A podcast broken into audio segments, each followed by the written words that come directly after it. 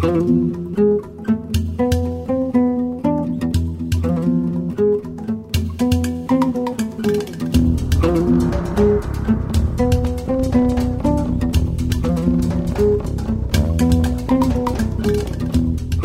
המאזינות לפודקאסט דרך נשים. זהו מרחב לשיחות ודיונים מפרים על החלקים שמהם מורכבים החיים שלנו, על היחסים עם הגוף, על מסעות ריפוי וגדילה והקשר המרתק שלהם לבריאות. אני דנה רוטפלד, מטפלת ברפואה סינית גינקולוגית, יוצרת אדום האדום בשחרות, כותבת תוכן ומרצה על ריפוי נשי, רפואת אנרגיה, תודעה ועוד. על דרך הנשים הזו פגשתי המון עולמות ריפוי אלטרנטיביים ששווה לדעת עליהן. אני מזמינה אתכן להיות איתי ועם מיטב אנשי המקצוע שמרואיינים כאן.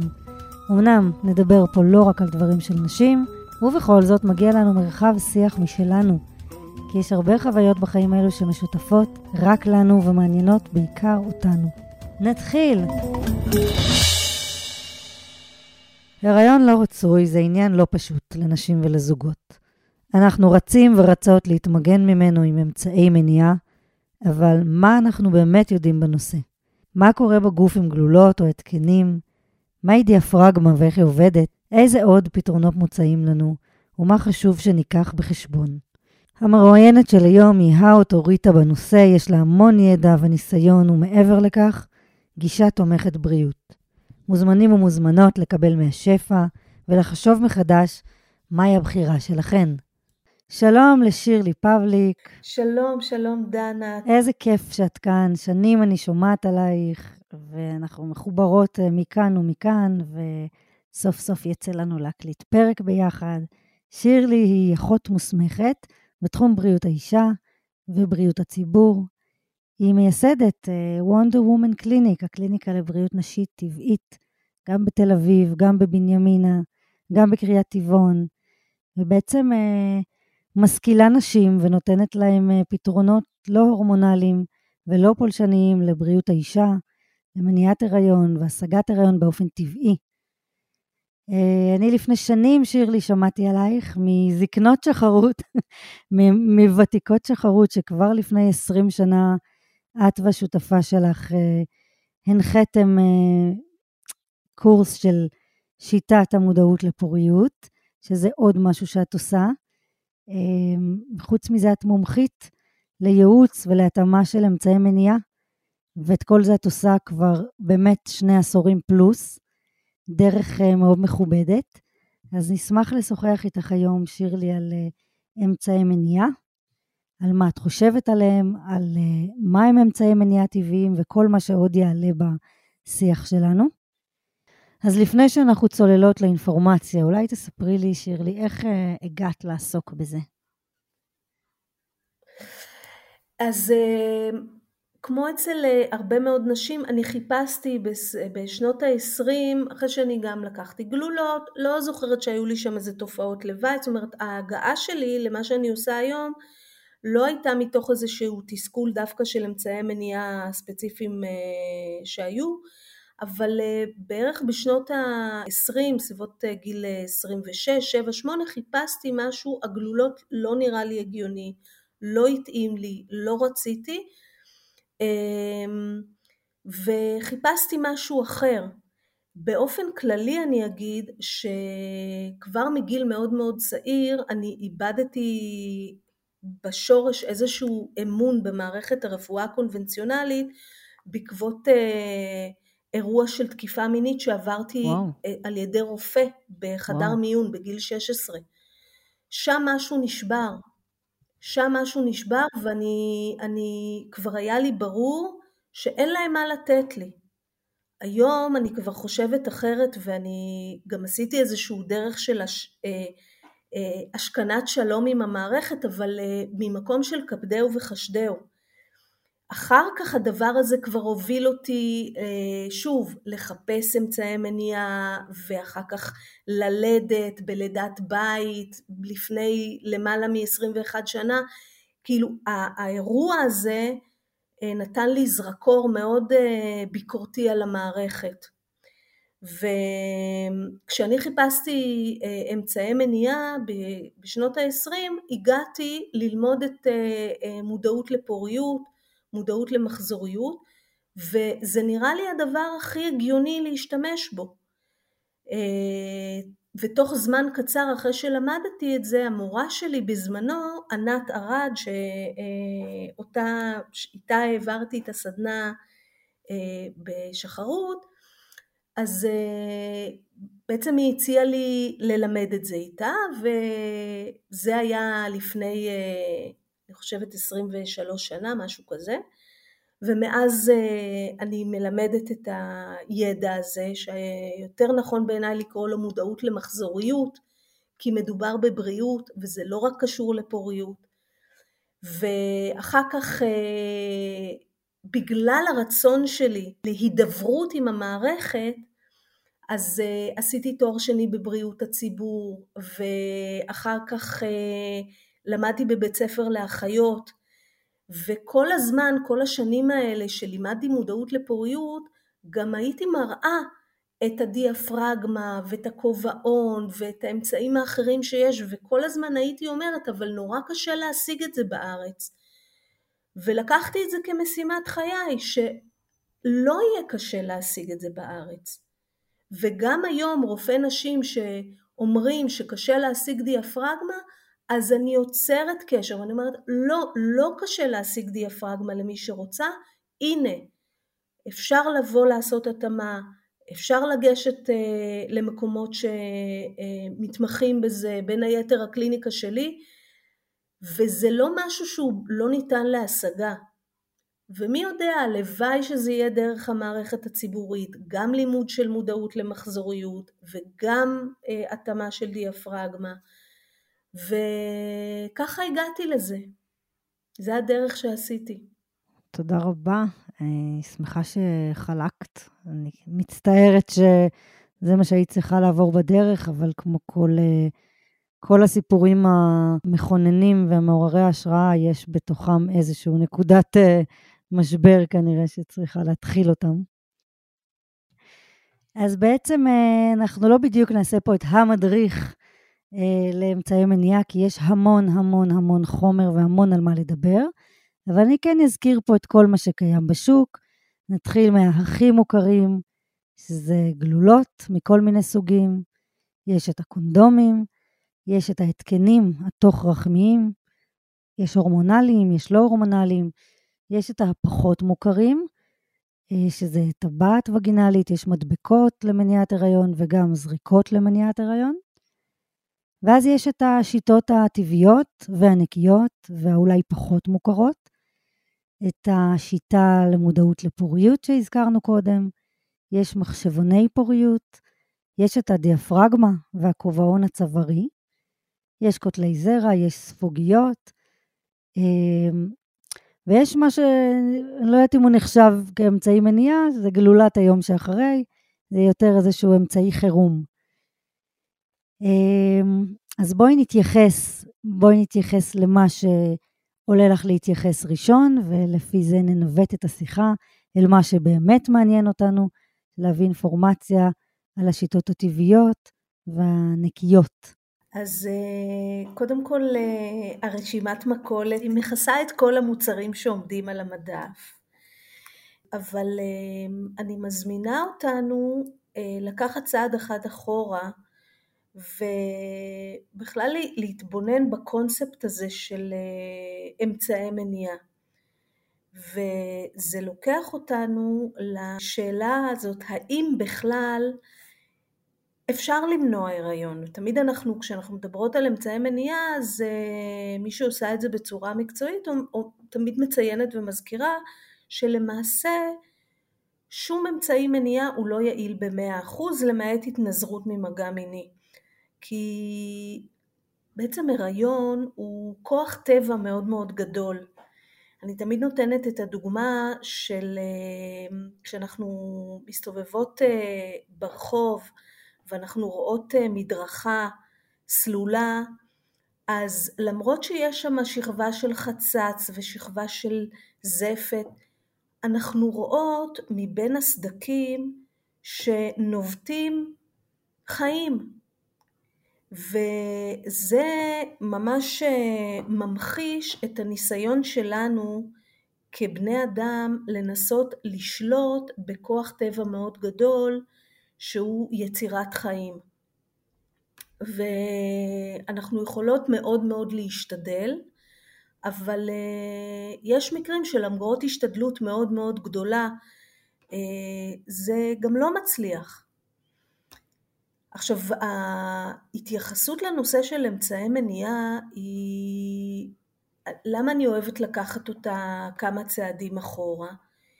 כי זו בעצם הסתכלות מאוד נקודתית על אה, אורח חיים, על תפיסת עולם, על התנהגות, על כל מיני נושאים שמתנקזים למין משפט שטוח אחד של מניעת הריון.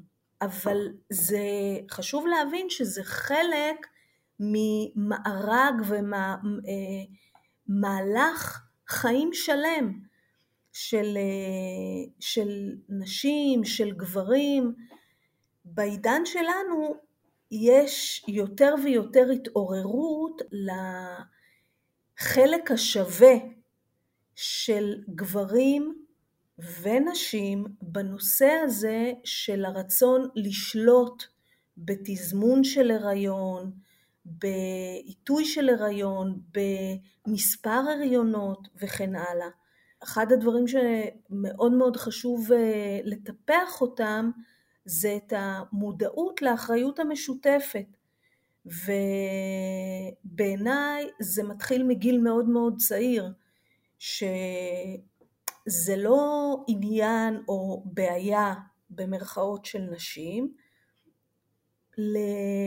לבני זוג או לפרטנרים או לגברים או לבנים יש לפחות 50% מניות באירוע הזה. וככל שאנחנו אה, מטפחות את המודעות הזאת, שזה עניין משותף, אז אה, הסיכוי שהגישה או הדרך שבה אנחנו ניגשות וניגשים לנושא הזה תהיה ממקום יותר בריא ומודע. ופה אנחנו נכנסות למקום, למילה הזאת שנקראת מודעות. והבנה שבמהלך ההיסטוריה, מהרגע שבכלל בני האדם הבינו שיש קשר בין מגע מסוים, מגע מיני, לבין יצירת הריון, פעם הרי לא ידעו את זה. חשבו זה מהשמש, מהירח, מגלי הים. האדם לא הבין את הקשר הזה עד שהוא הבין.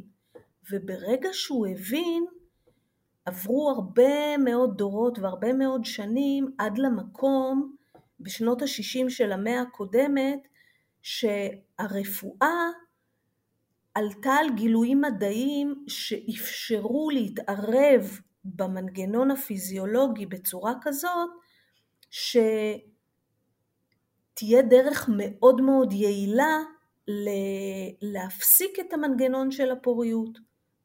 זה תרופות הורמונליות למניעת הריון. הטייטל שהתרופות האלה קיבלו, הטיפולים האלה קיבלו, זה אמצעי מניעה הורמונליים. אבל למעשה מדובר בגישה תרופתית לכל דבר. זה לא משנה אם זה גלולות או זריקה או מדבקה או טבעת נרתיקית, המנגנון הוא אותו מנגנון. אז אה, מה בעצם השיקולים שיכולים להיות אה, לאישה שרוצה לבחור אמצעי מניעה? מה היא צריכה לחשוב עליהם? על מה היא צריכה להתייחס? אז זה מאוד משתנה. זאת אומרת, השיקולים הם מאוד מגוונים והם גם שונים וגם משתנים אצל כל אישה בהתאם למצבים שונים בחייה, לגיל שלה, למצב הבריאותי שלה, למצב המשפחתי שלה, להעדפות שלה, לתפיסה הדתית שלה. זה, זה דבר דינמי. אחד הדברים שהם מאוד אה, משמעותיים זה אה, בשביל אישה להבין שהבחירות שהיא עשתה נניח בגיל 15 הן שונות מגיל 26 והן יכולות להיות שונות בגיל 36 או בגיל 46. זאת אומרת, זה גם לא חייב להיות בקפיצות כאלה של עשר שנים. כל רגע נתון אנחנו יכולות לבחור מחדש. אבל הבחירה היא בחירה עקרונית של מי אני, מי אני רוצה להיות. יכול להיות שבגיל 15 או 16 לא מעניין את הנערה הצעירה שום דבר, רק שהיא תוכל לקיים יחסי מין עם הבן זוג שלה או עם פרטנר, ושהיא לא תהיה בהיריון. יכול להיות, אבל יכול להיות גם שאותה נערה צעירה, אם היא גדלה ומתחנכת למודעות, זאת אומרת שלגוף יש קצב משלו ותהליכים קורים בגוף והגוף הוא ברוב הפעמים פועל בצורה תקינה, טבעית, בריאה, היא מתחנכת, ולא רק בנות, גם בנים, מתחנכים להכיר את הגוף, להכיר את מערכת הרבייה שלהם, כמו שהם יכירו למשל את מערכת העיכול, או כל מערכת אחרת. להכיר מה זה גוף בריא, בסדר? אז יכול להיות שילדה כזאת שהופכת לנערה, יהיה לה מאוד מאוד מוזר עכשיו לקחת תרופה הורמונלית שמנתקת בעצם או מפסיקה את הפעילות הטבעית של מערכת מסוימת בגוף, לצורך העניין מערכת הרבייה. זה כאילו, ש... זה כאילו שאנחנו היינו מסתכלות למשל על מערכת העיכול, אוקיי? מערכת העיכול, אנחנו מכניסות אוכל, האוכל הזה מתעכל ומופרש בחלקו. מה שהגוף לא ישתמש מופרש, אז זה מערכת של קליטה והפרשה. יכול להיות שיש מישהי שתגיד וואלה, לא מתאים לי ההפרשה. הפרשות, צואה, שתן, זה לא מדבר אליי, זה לא מתאים לי, לא רוצה את זה. זה הרי לא נשמע לנו הגיוני, כי חלק מפעילות הפעילות התקינה זה גם הפרשה. אז אם אנחנו לא עושות את הקורלציה למערכת הרבייה, אז מגיל צעיר אנחנו יכולות ללמד וללמוד שמערכת הרבייה שלנו פועלת בצורה סדירה ותקינה באופן מסוים, וזה יהיה מאוד מוזר להפסיק את הפעילות התקינה הזאת כדי לא להיות בהיריון. אז באמת אה, אין מישהי אה, יותר ממני שמסכימה איתך בזה שלדעת את עצמנו, להכיר את המנגנונים של גופנו, לכבד אותם, לעבוד אה, מה שנקרא איתם ולא נגדם, זה הדבר שאני רוצה שיהיה במרכז, וזה הדבר שאני מביאה פה לשיח בפודקאסטים האלה. ויחד עם זאת, אנחנו חיות בתרבות שהיא לא מקדמת את הדברים האלה, ותוצריה הם אנשים שלאו בהכרח יבחרו בדרך הזו. וכשאנחנו מדברות על הפרשות, או אנחנו מדברות על היכרות עם איברים פנימיים, זה דבר שקשה למרבית האנשים.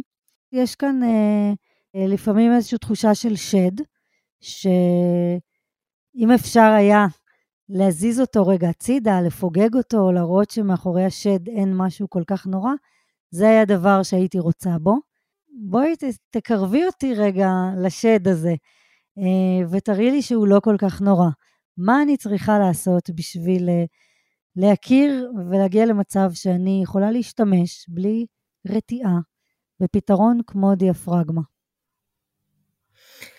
אז אה, זה נכון ששימוש בדיאפרגמה הוא מחייב איזשהו רצון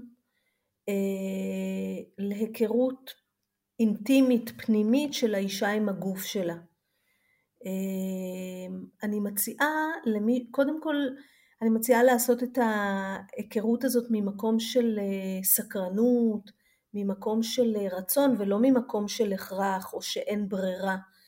כי מקומות כאלה בעצם מנציחים את הריחוק ואנחנו כאילו אונסות את עצמנו, אין לי ברירה עכשיו, זה מה שצריך ויאללה אני אדחוף לעצמי דיאפרגמה. לא, זה איזשהו פתרון שהוא מתאים לאישה שמעניין אותה הגוף שלה, שהיא רוצה, גם אם זה לא ברגע שהיא מחליטה שהיא רוצה, אבל היא מעוניינת לעשות את התהליך. זאת אומרת, אישה שהגוף, מגע עם הגוף של עצמה מאוד מרתיע אותה, מגעיל אותה, היא לא מעוניינת בזה, זה כנראה לא הפתרון בשבילה. דרך אגב, אישה שעולים בתחושות, עולות בתחושות כאלה, זה חומר לעבודה, זה בעצם המהות של הקשבה ומודעות. אה, לשאול את עצמי, למה זה כל כך מרתיע אותי? למה אני נגאלת? למה אני וואטאבר? ואז יש לנו ערוצים לנשים שרוצות לחקור את המקום הזה ולנסות להתקרב ולהתחבר לעצמן. המילה אני מחוברת לגוף שלי זה לא סתם כותרת, זה בעצם מין שפה שאומרת אני מכירה את הגוף שלי, אני מכירה את התהליכים, אני עוקבת, אני, אני שם, אני, אני חלק, זה, זה אני, זה חלק ממי שאני. אוקיי, okay, אז אולי תספרי לנו מה זו בדיוק דיאפרגמה ואיך משתמשים בה. אז דיאפרגמה זה, זה אביזר מסיליקון, הוא בא בכל מיני דגמים ובכל מיני מידות. אה, מה שאנחנו עושות במרפאה זה להתאים את הדגם והגודל המתאים, ואני מלמדת את האישה איך להשתמש באביזר נכון, לבדוק שהיא שמה אותו נכון בנרתיק ולהוציא אותו. כשהדיאפרגמה אה, מותאמת בצורה נכונה והשימוש בה נכון, היא לא אמורה להיות מורגשת בנרתיק. מה היא עושה בעצם? היא בעצם חוצצת בין פתח צוואר הרחם לבין הנרתיק. צוואר הרחם הוא בעצם אה, איבר שבולט לתוך הנרתיק של האישה, ובזמן השפיכה שתאי זרע נשפכים בתוך הנרתיק הם צריכים לעבור את צוואר הרחם, את הרחם, את החצוצרות, ואולי לפגוש ביצית בחלק הרחוק של החצוצרה, הרחוק יחסית לפתח אה, צוואר הרחם.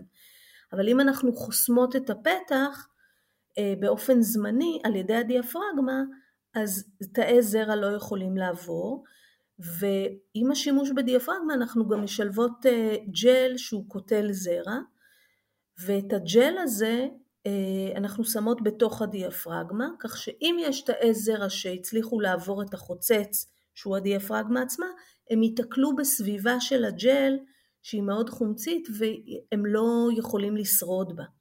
זה בעצם אה, סוג של, אה, סוג של קונדום. יש דבר שנקרא קונדום נשי, שהוא יותר מדבר בשפה של הקונדום הגברי שאנחנו מכירות, והוא בעצם אה, מוצר חד פעמי, אני לא אמרתי, אבל הדיאפרגמה זה מוצר רב פעמי, הוא יכול לשמש את האישה למשך שנים. אבל קונדום נשי הוא קונדום חד פעמי, הוא כרגע לא נמכר בארץ אבל אפשר לקנות אותו באונליין, והוא מין אביזר מפוליוריטן אה, שהאישה מחדירה לנרתיק והוא בעצם מכסה בין היתר את הצוואר אבל את כל דופנות הנרתיק. קונדום נשי מגן על האישה מפני מחלות שמועברות במגע מיני, בניגוד לכל אמצעי המניעה האחרים למעט קונדום גברי. שזה באמת אה, חשוב. זה גם סוגיה. למשל, נשים צעירות שמשתמשות בתרופות הורמונליות למניעת הריון, הן באמת מוגנות בצורה מאוד יעילה מפני הריון לא מתוכנן, אבל הן בכלל לא מוגנות מפני מחלות שמועברות במגע מיני. אז יכול כן. להיות שהצעירה הזאת לא תהיה בהיריון, אבל יהיה לה הרפס, או תדבק ב-HPV, או במחלה אחרת שמועברת במגע מיני. ואז יש לה בכלל התמודדות אחרת. הקונדום הנשי והכובעון הצווארי זה משהו אחר לגמרי, נכון? כובעון צווארי הוא מהמשפחה של הדיאפרגמה, הוא גם חוצץ רב פעמי נשי, והוא מתלבש על צוואר הרחם עצמו בוואקום. יש לי אותו גם בקליניקה, אני יכולה להגיד שאני משתמשת בו מעט מאוד, רק במקרים שמשום מה לא הצלחנו להתאים דיאפרגמה. יש גם מקרים כאלה. לנשים שלא מתאימה דיאפרגמה זה נשים למשל ש... אה, שאמרנו שנורא נרתעות ממגע עם הגוף של עצמן, אוקיי? לא מסוגלות לשים משהו בתוך הנרתיק. אה, שעברו איזושהי אה, טראומה בצוואר, למשל נשים שהיה להם HPV, פפילומה או קונדילומה, אז לא כל טיפול שולל את השימוש בדיאפרגמה, צריך לבדוק את זה. נשים שיש להן מבנה צווארי מאוד מאוד שטוח או צוואר אחורי במקרים מסוימים, אבל אלה כבר שיקולים קליניים. אני תמיד אומרת שברוב המקרים אפשר להתאים דיאפרגמה, אבל יש מקרים בודדים שזה לא מתאים. מי הם הנשים שבאות להתעניין בדיאפרגמה? למי זה כן מתאים? מדובר בדרך כלל בנשים שמסיבה מסוימת לא רוצות או לא יכולות להשתמש בתרופות הורמונליות למניעת הריון או בהתקנים תוך רחמיים אה, והן מעוניינות להמשיך את פעילות מערכת הרבייה באופן תקין וסדיר, הפעילות ההורמונלית, הן לא רוצות שום תופעות לוואי. נשים שמשתמשות במודעות למחזוריות, מודעות לפוריות, מה שנהוג לקרוא, ורוצות משהו למניעת הריון לתקופה שהן מזהות בה שהן פוריות, מה שנקרא בחלון הפוריות. כן. אז יכולים להיות כמה ימים במהלך מחזור, המחזוריות החודשית, אה, במהלך הסייקל, שבהם אה, האישה תשתמש בדיאפרגמה למשל, בשילוב עם קוטל לזרע, ובשאר הזמן, כשהיא יודעת לזהות שהיא אה, לא פוריה, אז היא תוותר על השימוש בדיאפרגמה. מה את חושבת על התקנים תוך רחמיים? הזכרת אותם קודם. בגדול אני אגיד שאין לי איזה אג'נדה, אין לי באופן אישי שום בעיה עם כל בחירה שקיימת על המדף, כל עוד היא נעשית מתוך מודעות. זאת אומרת, אה, זה נורא כואב לי וחבל לי שאישה מגיעה ללמוד מודעות למחזוריות או להתאמת דיאפרגמה, היא אומרת, איך לא אמרו לי קודם? איך לא ידעתי? איך לא שמעתי?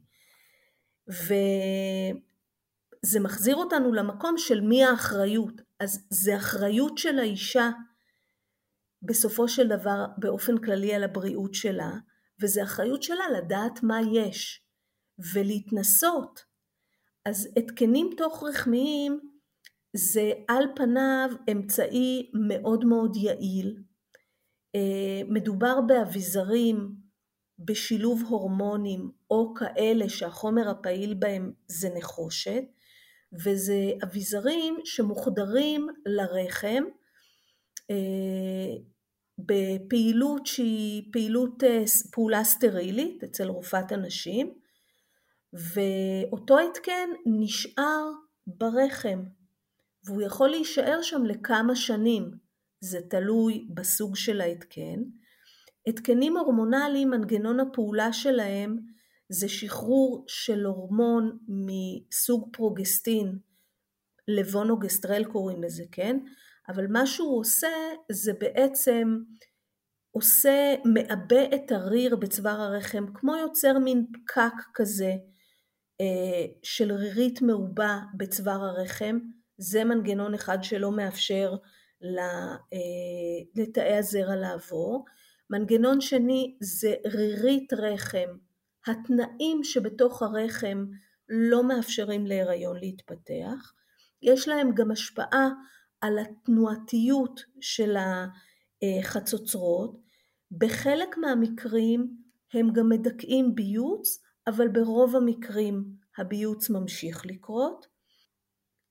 כמו כל דבר, גם ההתקנים התוך-רחמיים, כמה שהרופאה תגיד, הם נורא קטנים וזה נורא נורא מעט הורמונים, זה נכון, אבל הרחם היא חלק מהגוף, והיא מקבלת אספקת דם ממערכת הדם הכללית, והיא גם מנוקזת על ידי מערכת הדם הכללית. אז אי אפשר להגיד שאין שום שום השפעה, מה שנקרא, על הגוף כולו, סיסטמית. כן. יש השפעה גם אם קטנטנה. זה לגבי התקנים הורמונליים. התקני נחושת, החומר הפעיל זה נחושת, והוא, ואותם התקנים נמצאים בתוך הרחם, ויוצרים סביבה מאוד לא ידידותית לזרע, לתאי הזרע. הם לא מתערבים הורמונלית, אבל הם יוצרים סביבה שגם לא מאפשרת לתאי הזרע להמשיך בדרך אל החצוצרות, וגם יוצרת סביבה שעם תגובה דלקתית מקומית שלא מאפשרת להיריון להתפתח ברחם. מעצם okay? אוקיי? הנוכחות של הנחושת, לא בגלל חומר שהיא מפרישה. נכון. החומר שהיא, שהיא מפרישה, זה, חומ, זה החומר הפעיל בהתקן נחושת. הנחושת.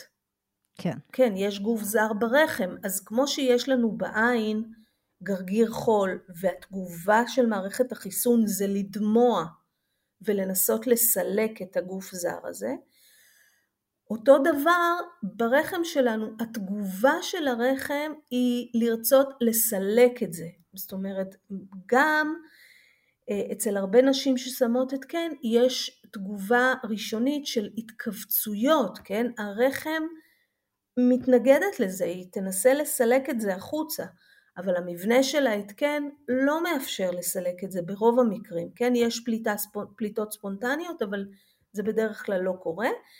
אז ההתקן עצמו לא נפלט החוצה בדרך כלל באופן ספונטני בגלל, ה, בגלל המבנה שלו, ואז נוצר, נוצרת שם אווירה שהיא לא תאפשר להיריון להשתרש שם, וגם תפריע לתאי הזרע לזוז ולשרוד. כן. אצל הרבה נשים וגם גברים, כשהם מבינים איך התקן עובד, אז האישה אומרת, לא, אני לא רוצה. זה לא מתאים לי, אני לא מרגישה שאני רוצה את הדבר הזה בגוף שלי, וגם גברים, אני פגשתי הרבה מאוד גברים שאמרו, אני לא מעוניין שבת הזוג שלי יהיה לה את הדבר הזה בתוך הגוף. כן. זה סוג של חיבור, זה סוג של העלאת מודעות. מה זה אומר בעצם שיש לי התקן בתוך הגוף? עכשיו, להבדיל, יש נשים למשל, פוגשת גם נשים כאלה שאומרות, אני לא מעוניינת להתעסק עם כל הנושא של הריון לא מכוון. אני רוצה שיש שם משהו, לא חשוב לי אם זה יהיה תרופה, אם זה יהיה אביזר, אני לא רוצה לחשוב על זה, אני לא רוצה להתעסק בזה. או שאני לא פנויה להתעסק בזה. זה, כל התשובות הן לגיטימיות. כל עוד האישה אומרת, אני מבינה איך זה עובד, זה מתאים לי. היתרונות עולים על החסרונות. ואז אין בעיה. בואי נדבר רגע על אה, מחשבוני הפוריות, מה שנקרא דייזי או ליידי קומפ, שמאוד פופולריים עכשיו ויש הרבה שאלות לגביהן. עד כמה הם בטוחים, מה קורה שם בכלל? אז אלה למשל אה, כלים שנגזרים מהתחום של אה, מודעות לפוריות או מודעות למחזוריות. בשנות ה-60 של המאה הקודמת, כשבעצם הבינו שיש מנגנונים פיזיולוגיים כמו שינויים בחום הגוף, שינויים בהפרשות וכן הלאה, ויש מנגנונים פיזיולוגיים שאפשר בעזרת מעקב אחריהם לדעת מה מצב הפוריות היומיומי, אז משם בעצם התפתחו השיטות, ויש הרבה שיטות מודעות לפוריות, זה לא רק שיטה אחת, אוקיי? אז השיטו, ה Daysy וה Lady-Comp, שדרך אגב אה, ה Daysy זה בעצם ההמשך של ה Lady-Comp, Lady-Comp זה אבא, ה Daysy זה הבת שלו. אז זה כאילו הדור המודרני יותר של אותו רעיון שאומר אנחנו עובדים רק על מעקב של החום. זאת אומרת, מתוך הסל הזה של שיטות מודעות לפוריות, אנחנו רק מתמקדים בחום. אז כבר אנחנו יודעים שהתמקדות רק בפרמטר אחד היא פחות יעילה. ויש על זה נתונים בספרות, שהדרך היעילה ביותר להשתמש בשיטות האלה זה שילוב גם של חום וגם של הפרשות וגם של שיטות חישוב. זה מה שנקרא סימפטוטרמל מתוד. הדייזי והליידי קום זה רק תרמל מתוד, זה רק חום. אה, דבר נוסף, שבנוסף ליעילות המופחתת, זה שזה בעצם יוצר תלות של האישה במכשיר. וזה לא חיבור לגוף, זה המשך של סוג של ניתוק מהגוף, כי האישה מודדת חום והמכשיר נותן לה אור ירוק, אור אדום, אור צהוב, whatever. היא לא מבינה מה מאחורי הקלעים של המכשיר הזה, ולכן היא גם לא יכולה לבקר אותו.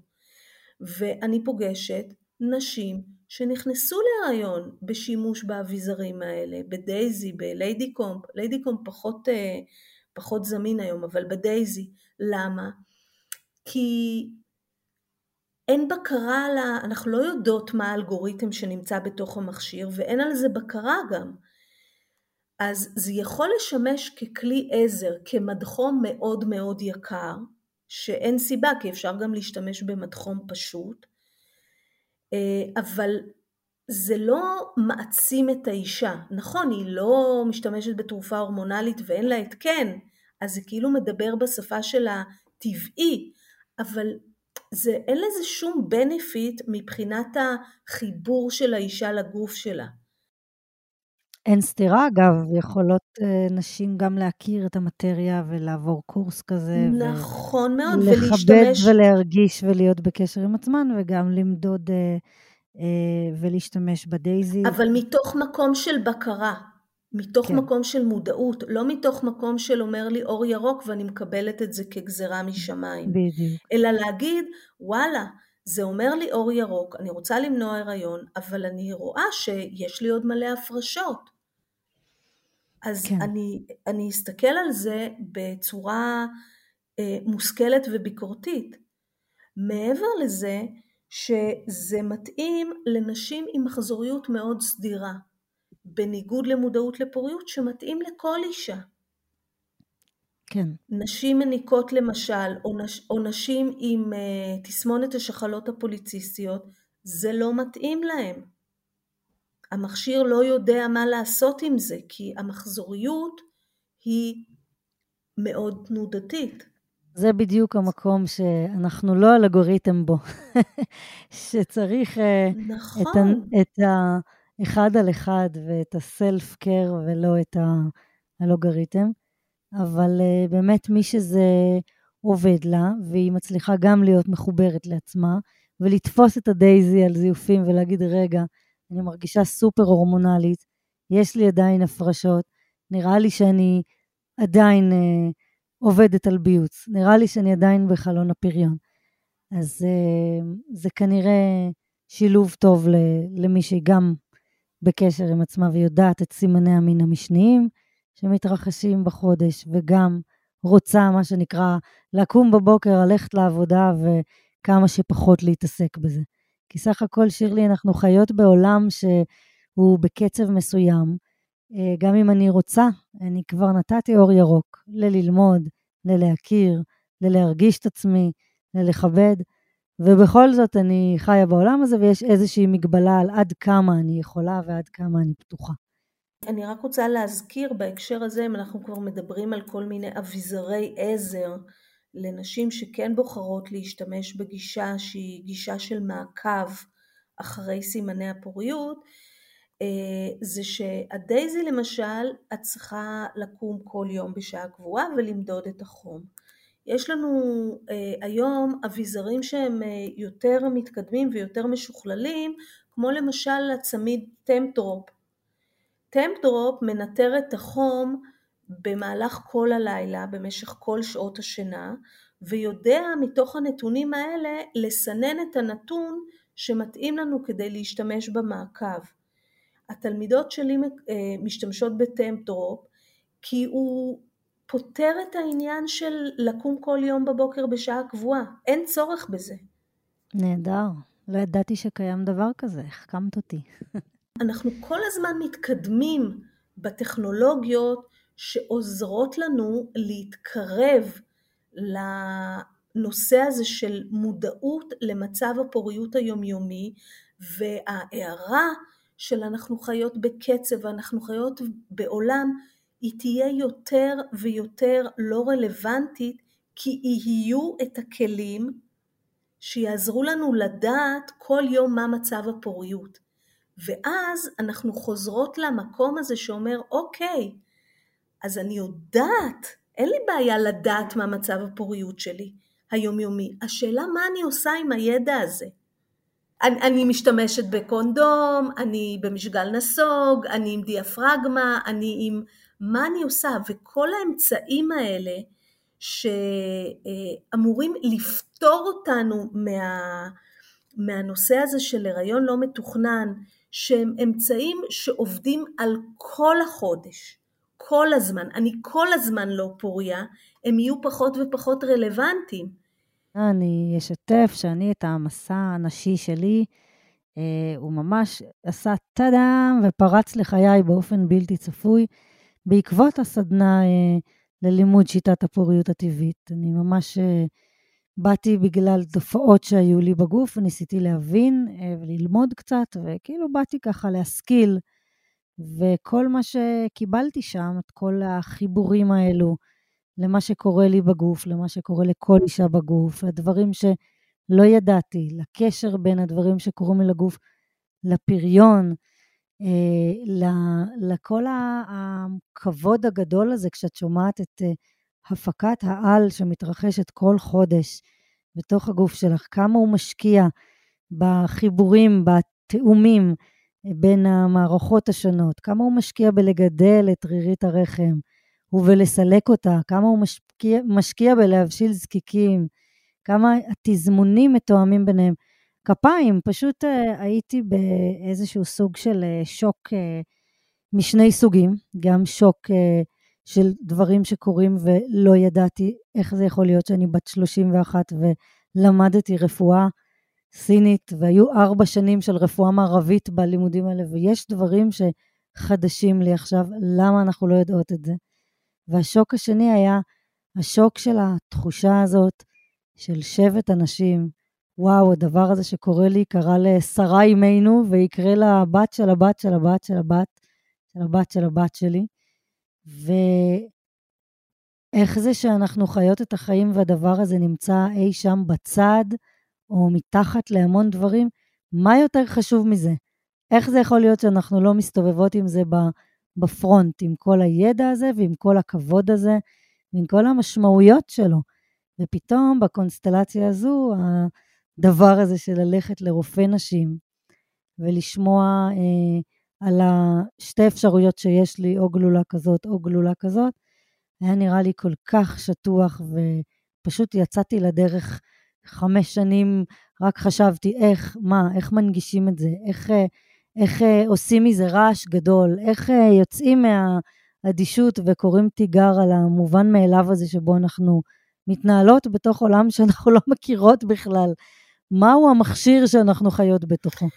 אז יפה, יפה אני מאוד מאוד מתחברת וזה ממש את נגעת בנקודה שהיא א' ב' שה... והתחלנו מזה גם שאמצעי מניעה זה פרט נורא נורא קטן או נקודתי במשהו הרבה יותר גדול שקשור בכלל להיכרות עם הבריאות, היכרות עם הגוף, מה זה גוף בריא. הפתרונות המודרניים, כן, של תרופות הורמונליות או התקנים, כמו שאני מסתכלת על זה היום, זה פתרונות של העולם הישן, זה אולד פשן, למרות שכאילו מבחינת הרפואה זה וואו, הגלולות החדשות והדברים, אבל זה אולד פשן, כי היום יש לנו אמצעים יחסית די פשוטים שכל אישה בכל רגע נתון יכולה לדעת מה מצב הפוריות שלה. עכשיו בואו נסתכל על זה, ועוד לא התחלנו בכלל לדבר על העובדה שגבר פורה 24/7 כל הזמן, מגיל ההתבגרות ועד סוף חייו, לא משנה, המגמה היא ירידה בפוריות אצל הגבר גם מגיל מסוים, אבל זה לא אמצעי מניעה, זה לא המנופאוזה כמו אצל אישה, אבל גבר פורה כל הזמן, אז יש כבר עשרות שנים, למה אין גלולה לגבר ולמה גבר ולמה גבר, אוקיי? זה, יש לזה כל מיני סיבות פוליטיות, כלכליות, אה, פטריארכליות, you name it, אוקיי? אבל היום אנחנו כבר במקום שאנחנו מסתכלות על זה ואנחנו אומרות, רגע, אבל אני יודעת מתי אני פוריה. אז למה אני צריכה לשים התקן, או למה אני צריכה לבלוע תרופה? כי אני יודעת מתי אני פוריה, אז בוא נתמודד רק ב, ב, ברגע הזה שזה קורה, בימים האלה שזה קורה, אני בכוונה לא מציינת איזה מספר ימים, כי זה מאוד משתנה מאישה לאישה. כן. אבל אמ, זה בכלל קשור לבריאות. לא יכול להיות שאנחנו נתרגל יוגה, נלך לדיקור, נשים לב למה שאנחנו אוכלות, אה, נשקיע בזה כל כך הרבה משאבים, ומצד שני נבחר באיזושהי אפשרות שהיא לא תומכת בבריאות שלנו. זה קצר בתקשורת. כן. גלולות, לדוגמה, הן באמת עושות איזושהי השתלטות, אה, השתלטות על, על המערכת הזאת, כאילו עשינו שאט דאון על כל המנגנון. ובעצם מה שאת אומרת הוא מאוד מאוד נקי. זה קצת כמו חקלאות אורגנית, כאילו, יש מצד אחד את הנקי, אוקיי? לא, לא שמנו אה, חומרי אה, ריסוס מזהמים, אוקיי? לא, לא, לא נתנו לגוף הורמונים שאולי יש להם אה, תופעות לוואי מאוד לא נקיות, אבל אז אה, הגינה שלי היא פרא, או הפירות שלי אולי יהיו יותר אה, קטנים, או פחות יפים, או פחות גדולים, כאילו, כל אותם הדברים שבעצם הטבע מזמן לנו ואנחנו פחות נהנים מהשליטה. אה, וזה בדיוק אותו דבר. בגלולות אני, הכל מאוד נשלט. זה כאילו אחד היתרונות. ו, וכשאנחנו מדברות על ללכת בשיטה האורגנית או הטבעית, אז אנחנו צריכות ללוות את זה. יש שם את, ה, את המסיות הזאת של הליווי היומיומי, להרגיש את עצמנו יום-יום, לראות מה צמח בגינה שלנו היום, וזה באמת משהו שהתכנות אה, הראשוני שלנו, התרבותי שלנו, הוא, הוא לא. הוא אוהב להיות בשליטה. והוא אוהב שכל הפירות שלו אותו דבר ובאותו גודל, ושהוא אה, יודע מה קורה מתי. וההפתעות האלה שהטבע מכין לנו, שאם עברת משהו בחודש מסוים ופתאום הביוץ לוקח ככה וככה, או אם כל חייך את אה, סדירה ל-28 יום, ופתאום מאיזשהו תוקף של איזשהו שינוי, את פתאום אה, מתחילה להיות יותר קצרה במחזורים, אז אה, זה, זה, זה מאיים, זה, זה לא מתאים לנו. אני, אני רציתי לדייק יותר את המיסאינפורמציה אה, התודעתית בקשר לשימוש בתרופות הורמונליות למניעת הריון. זה נכון שיש ניסיון פרמקולוגי, תרופתי, בעצם לחכות או להתערב בתוצרים שהגוף שלנו יודע לייצר. הגוף שלנו באמת מייצר אה, אסטרדיול, אסטרוגן, ופרוגסטרון. מה שיש בגלולות זה לא אותם חומרים. אין יכולת לטכנולוגיה לחקות באופן מדויק אחד לאחד את החומרים האלה. הפרוגסטינים שהם ההורמונים הסטרואידים שאמורים לדמות את הפעולה של הפרוגסטרון הם רק דומים לפרוגסטרון, הם יותר דומים מולקולרית לטסטוסטרון. טסטוסטרון הוא דווקא הורמון שנמצא ברמה גבוהה יותר אצל גבר. ופחות אצל אישה. ולכן גם יש תופעות לוואי, כי זה לא זהה אחד לאחד, אוקיי? כן. עכשיו, זה מעבר, זה גם גישה נורא נורא מערבית. חסר משהו או רוצים להשפיע על משהו, ניקח חומר, נייצר חומר במעבדה, ניתן אותו לגוף, וזה יעשה בדיוק את אותו תהליך. בגוף זה המקום שאנחנו צריכים לרכוש כבוד אה, לטבע ולתהליכים פיזיולוגיים. בגוף שלנו מתרחשים אין ספור תהליכים שהם תהליכים מאוד מורכבים שמשפיעים על הקצב ועל האופן שבו החומרים האלה מיוצרים באופן טבעי בגוף שלנו. ואת זה הרפואה לא מצליחה לחכות, ויש לזה השלכה, ולכן השימוש בתרופות הורמונליות למניעת הריון הוא לא מושלם מבחינת החיקוי של אה, אותם חומרים שהגוף שלנו יודע לייצר. כשהתהליכים קורים באופן טבעי, יש לזה השפעה על כל מנגנוני הגוף. על המוח, על העצמות, על הגדילה, על מערכת העיכול, על כל מערכות הגוף. כשאנחנו מנטרלים את זה, אנחנו לא מקבלים את אותה השפעה סיסטמית, אנחנו חייבות להבין את זה. זה ייתן לנו את התוצאה, לא נהיה בהיריון, אבל כל הקסקדה, כל התהליך השלם הזה של הגוף הפיזיולוגי לא קורה. אז למה, שירלי, למה לדעתך לא סביר שהמידע הזה יגיע מרופאי ורופאות הנשים? למה אנחנו לא יודעות את כל הדברים האלה? קודם כל, כשאישה או נערה צעירה מגיעה לרופא נשים והיא, רוצ... והיא אומרת לו, אני רוצה למנוע הריון, זאת מטרת העל. זאת מטרת העל. זה, זה לא משנה מה ברקע. כמובן, אסור שיהיו שם איזה שהן תופעות גסות של אה, אה, פגיעה בבריאות, פגיעה בפוריות, אה, כי אחרת זה פשוט לא יעבוד. בתחילת הדרך, בשנות ה-60 של המאה הקודמת, שיצאו עם הגלולות הראשונות, תופעות הלוואי היו מאוד מאוד מאוד מאוד קשות, אוקיי?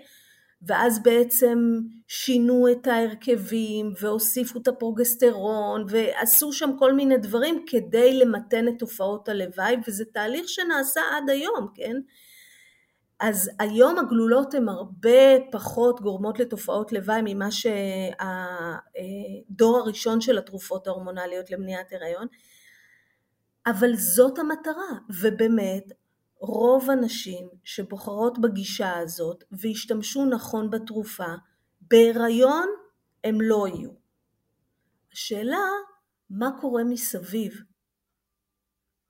ועל המה קורה מסביב, שוב, זה סדרי עדיפויות.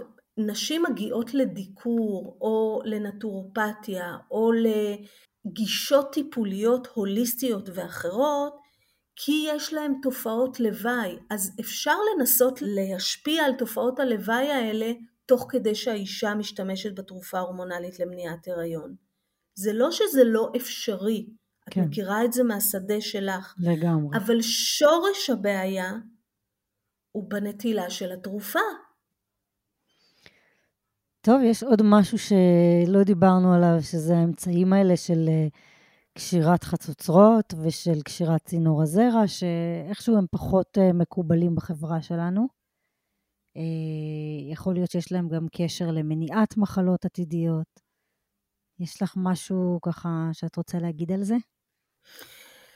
אה, קודם כל שאני מצטערת שהנושא של וזקטומי, שזה קשירת צינורית הזרע, פחות נגיש אה, בתרבות שלנו, במדינה שלנו.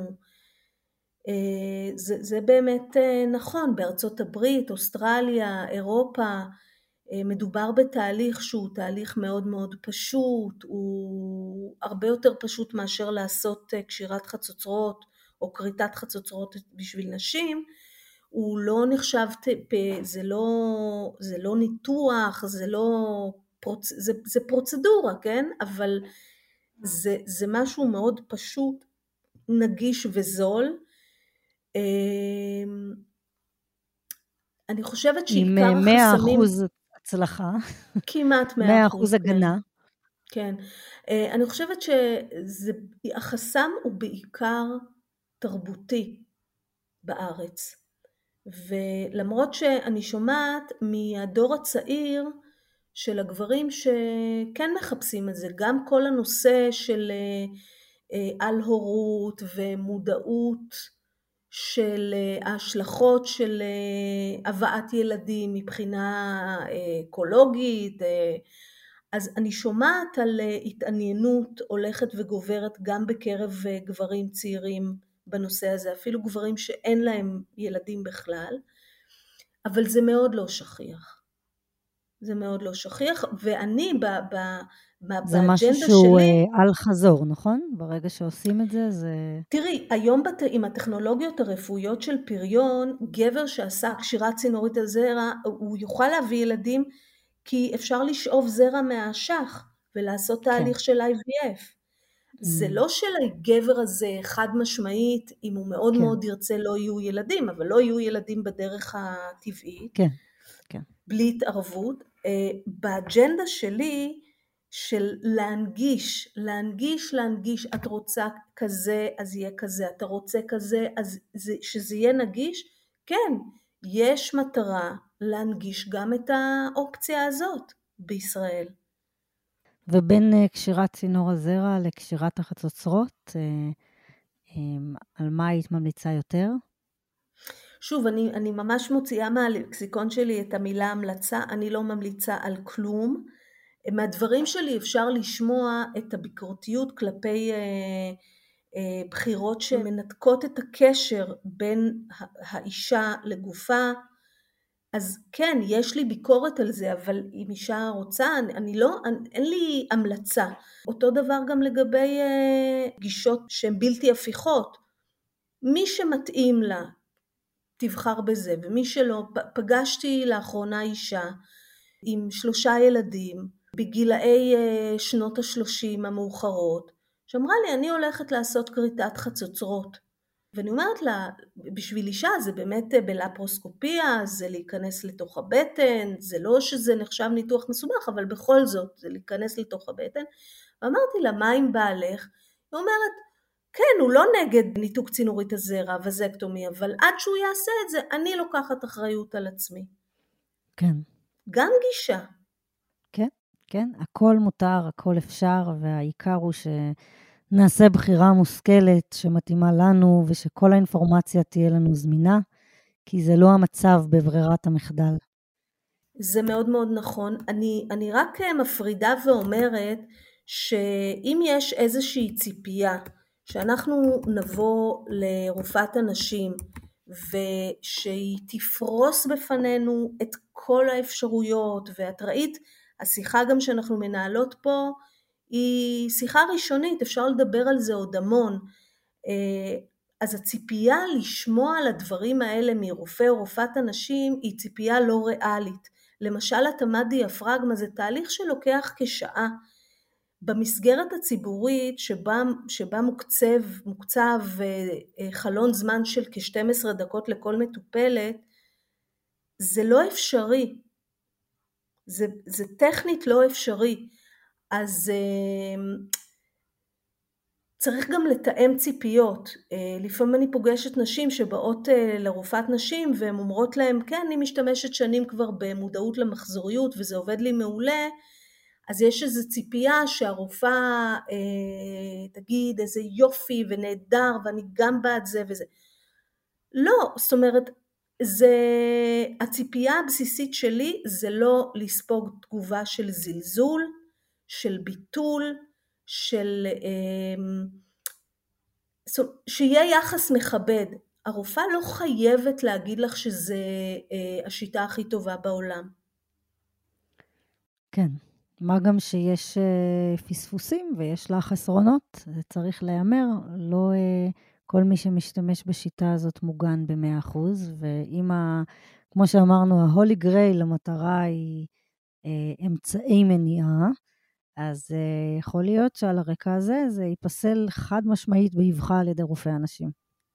אז דרך אגב, זה חשוב להגיד, אם אנחנו כבר מדברים על פספוסים, שגלולות למשל, היעילות התאורטית שלהם היא למעלה מ-99%, אבל במציאות, בפועל, היעילות שלהם היא רק 90%. זה אומר שמתוך 100 נשים שהשתמשו בגלולות למשך שנה, 10 ייכנסו להיריון, אפילו שהם השתמשו בגלולות. למה? כי יש פער בין שימוש שהוא שימוש אופטימלי לשימוש מעשי. היא, לקחה, היא שכחה לקחת גלולות, היא לא השתמשה כמו שצריך, היא לקחה אנטיביוטיקה בו זמנית וזה פגע ביעילות, היו לה איזה שהם תסמינים גסטרואינטסטינליים, היא הקיאה, היא שלשלה, הגלולה נספגה כמו שצריך, whatever. אז כן. בקטע של פספוסים... בין התיאוריה לפרקטיקה יש את העוד כמעט עשרה אחוז האלו. בדיוק. בפרקטיקה המיטבית של מודעות למחזוריות, היעילות היא למעלה מ-99 אחוז. פספוסים זה לא של השיטה, זה של השימוש. יופי, שירלי, יש לי עוד דברים לשאול אותך, אבל אנחנו נסיים כאן. אז uh, אני אגיד לך uh, תודה רבה, שירלי, שהיית איתנו כאן היום. תודה על כל האינפורמציה הנהדרת שחלקת. Uh, אני אגיד שאת uh, עושה בקליניקה שלך גם פגישות של ייעוץ למי שנמצאת בשלב כזה או שלב כזה ורוצה להתאים לשלב שהיא נמצאת את האמצעי מניעה הכי מתאים לה. את עושה פגישות של התאמה וייעוץ, את עושה את הייעוצים האלו גם אונליין. את מסתובבת לך בארץ בשלושה מקומות. אפשר להשיג אותך, את מלמדת, ואנחנו נשים פה את כל הפרטים על איך להגיע אלייך. אז תודה, תודה דנה על האפשור הזה ועל הפלטפורמה ועל ה... ההבנה שלך בנושא שהיא יוצאת מן הכלל אה, מכל ניסיון החיים ומהזווית המקצועית שלך. תודה שהיית כאן. להתראות. להתראות. ביי ביי. מאזינים ומאזינות, תודה שהייתן איתנו ופתחתן את הראש. לאחרונה היו שמועות על אמצעי מניעה גברי חדש, והוא לא נכנס לדיון שלנו, מכיוון שהוא מבחינתנו עדיין לא אופציה, הוא עדיין במחקר ויש איתו כל מיני בעיות שקשורות לתופעות לוואי. בנושאים שדוברו, מי שרוצה לנסות ולחקור עוד, האתר של שירלי זמין, הוא מזמין, ומומלץ להיכנס אליו, לקרוא, ליצור קשר ולקבל עוד מהשירות שלה. ואם נהניתם מהשיחה, תוכלו לשתף את הפרק הזה שנמצא בספוטיפיי, גוגל פודקאסט, בערוץ היוטיוב שלי, באפל פודקאסט ובדף הפודקאסט באתר דרך נשים.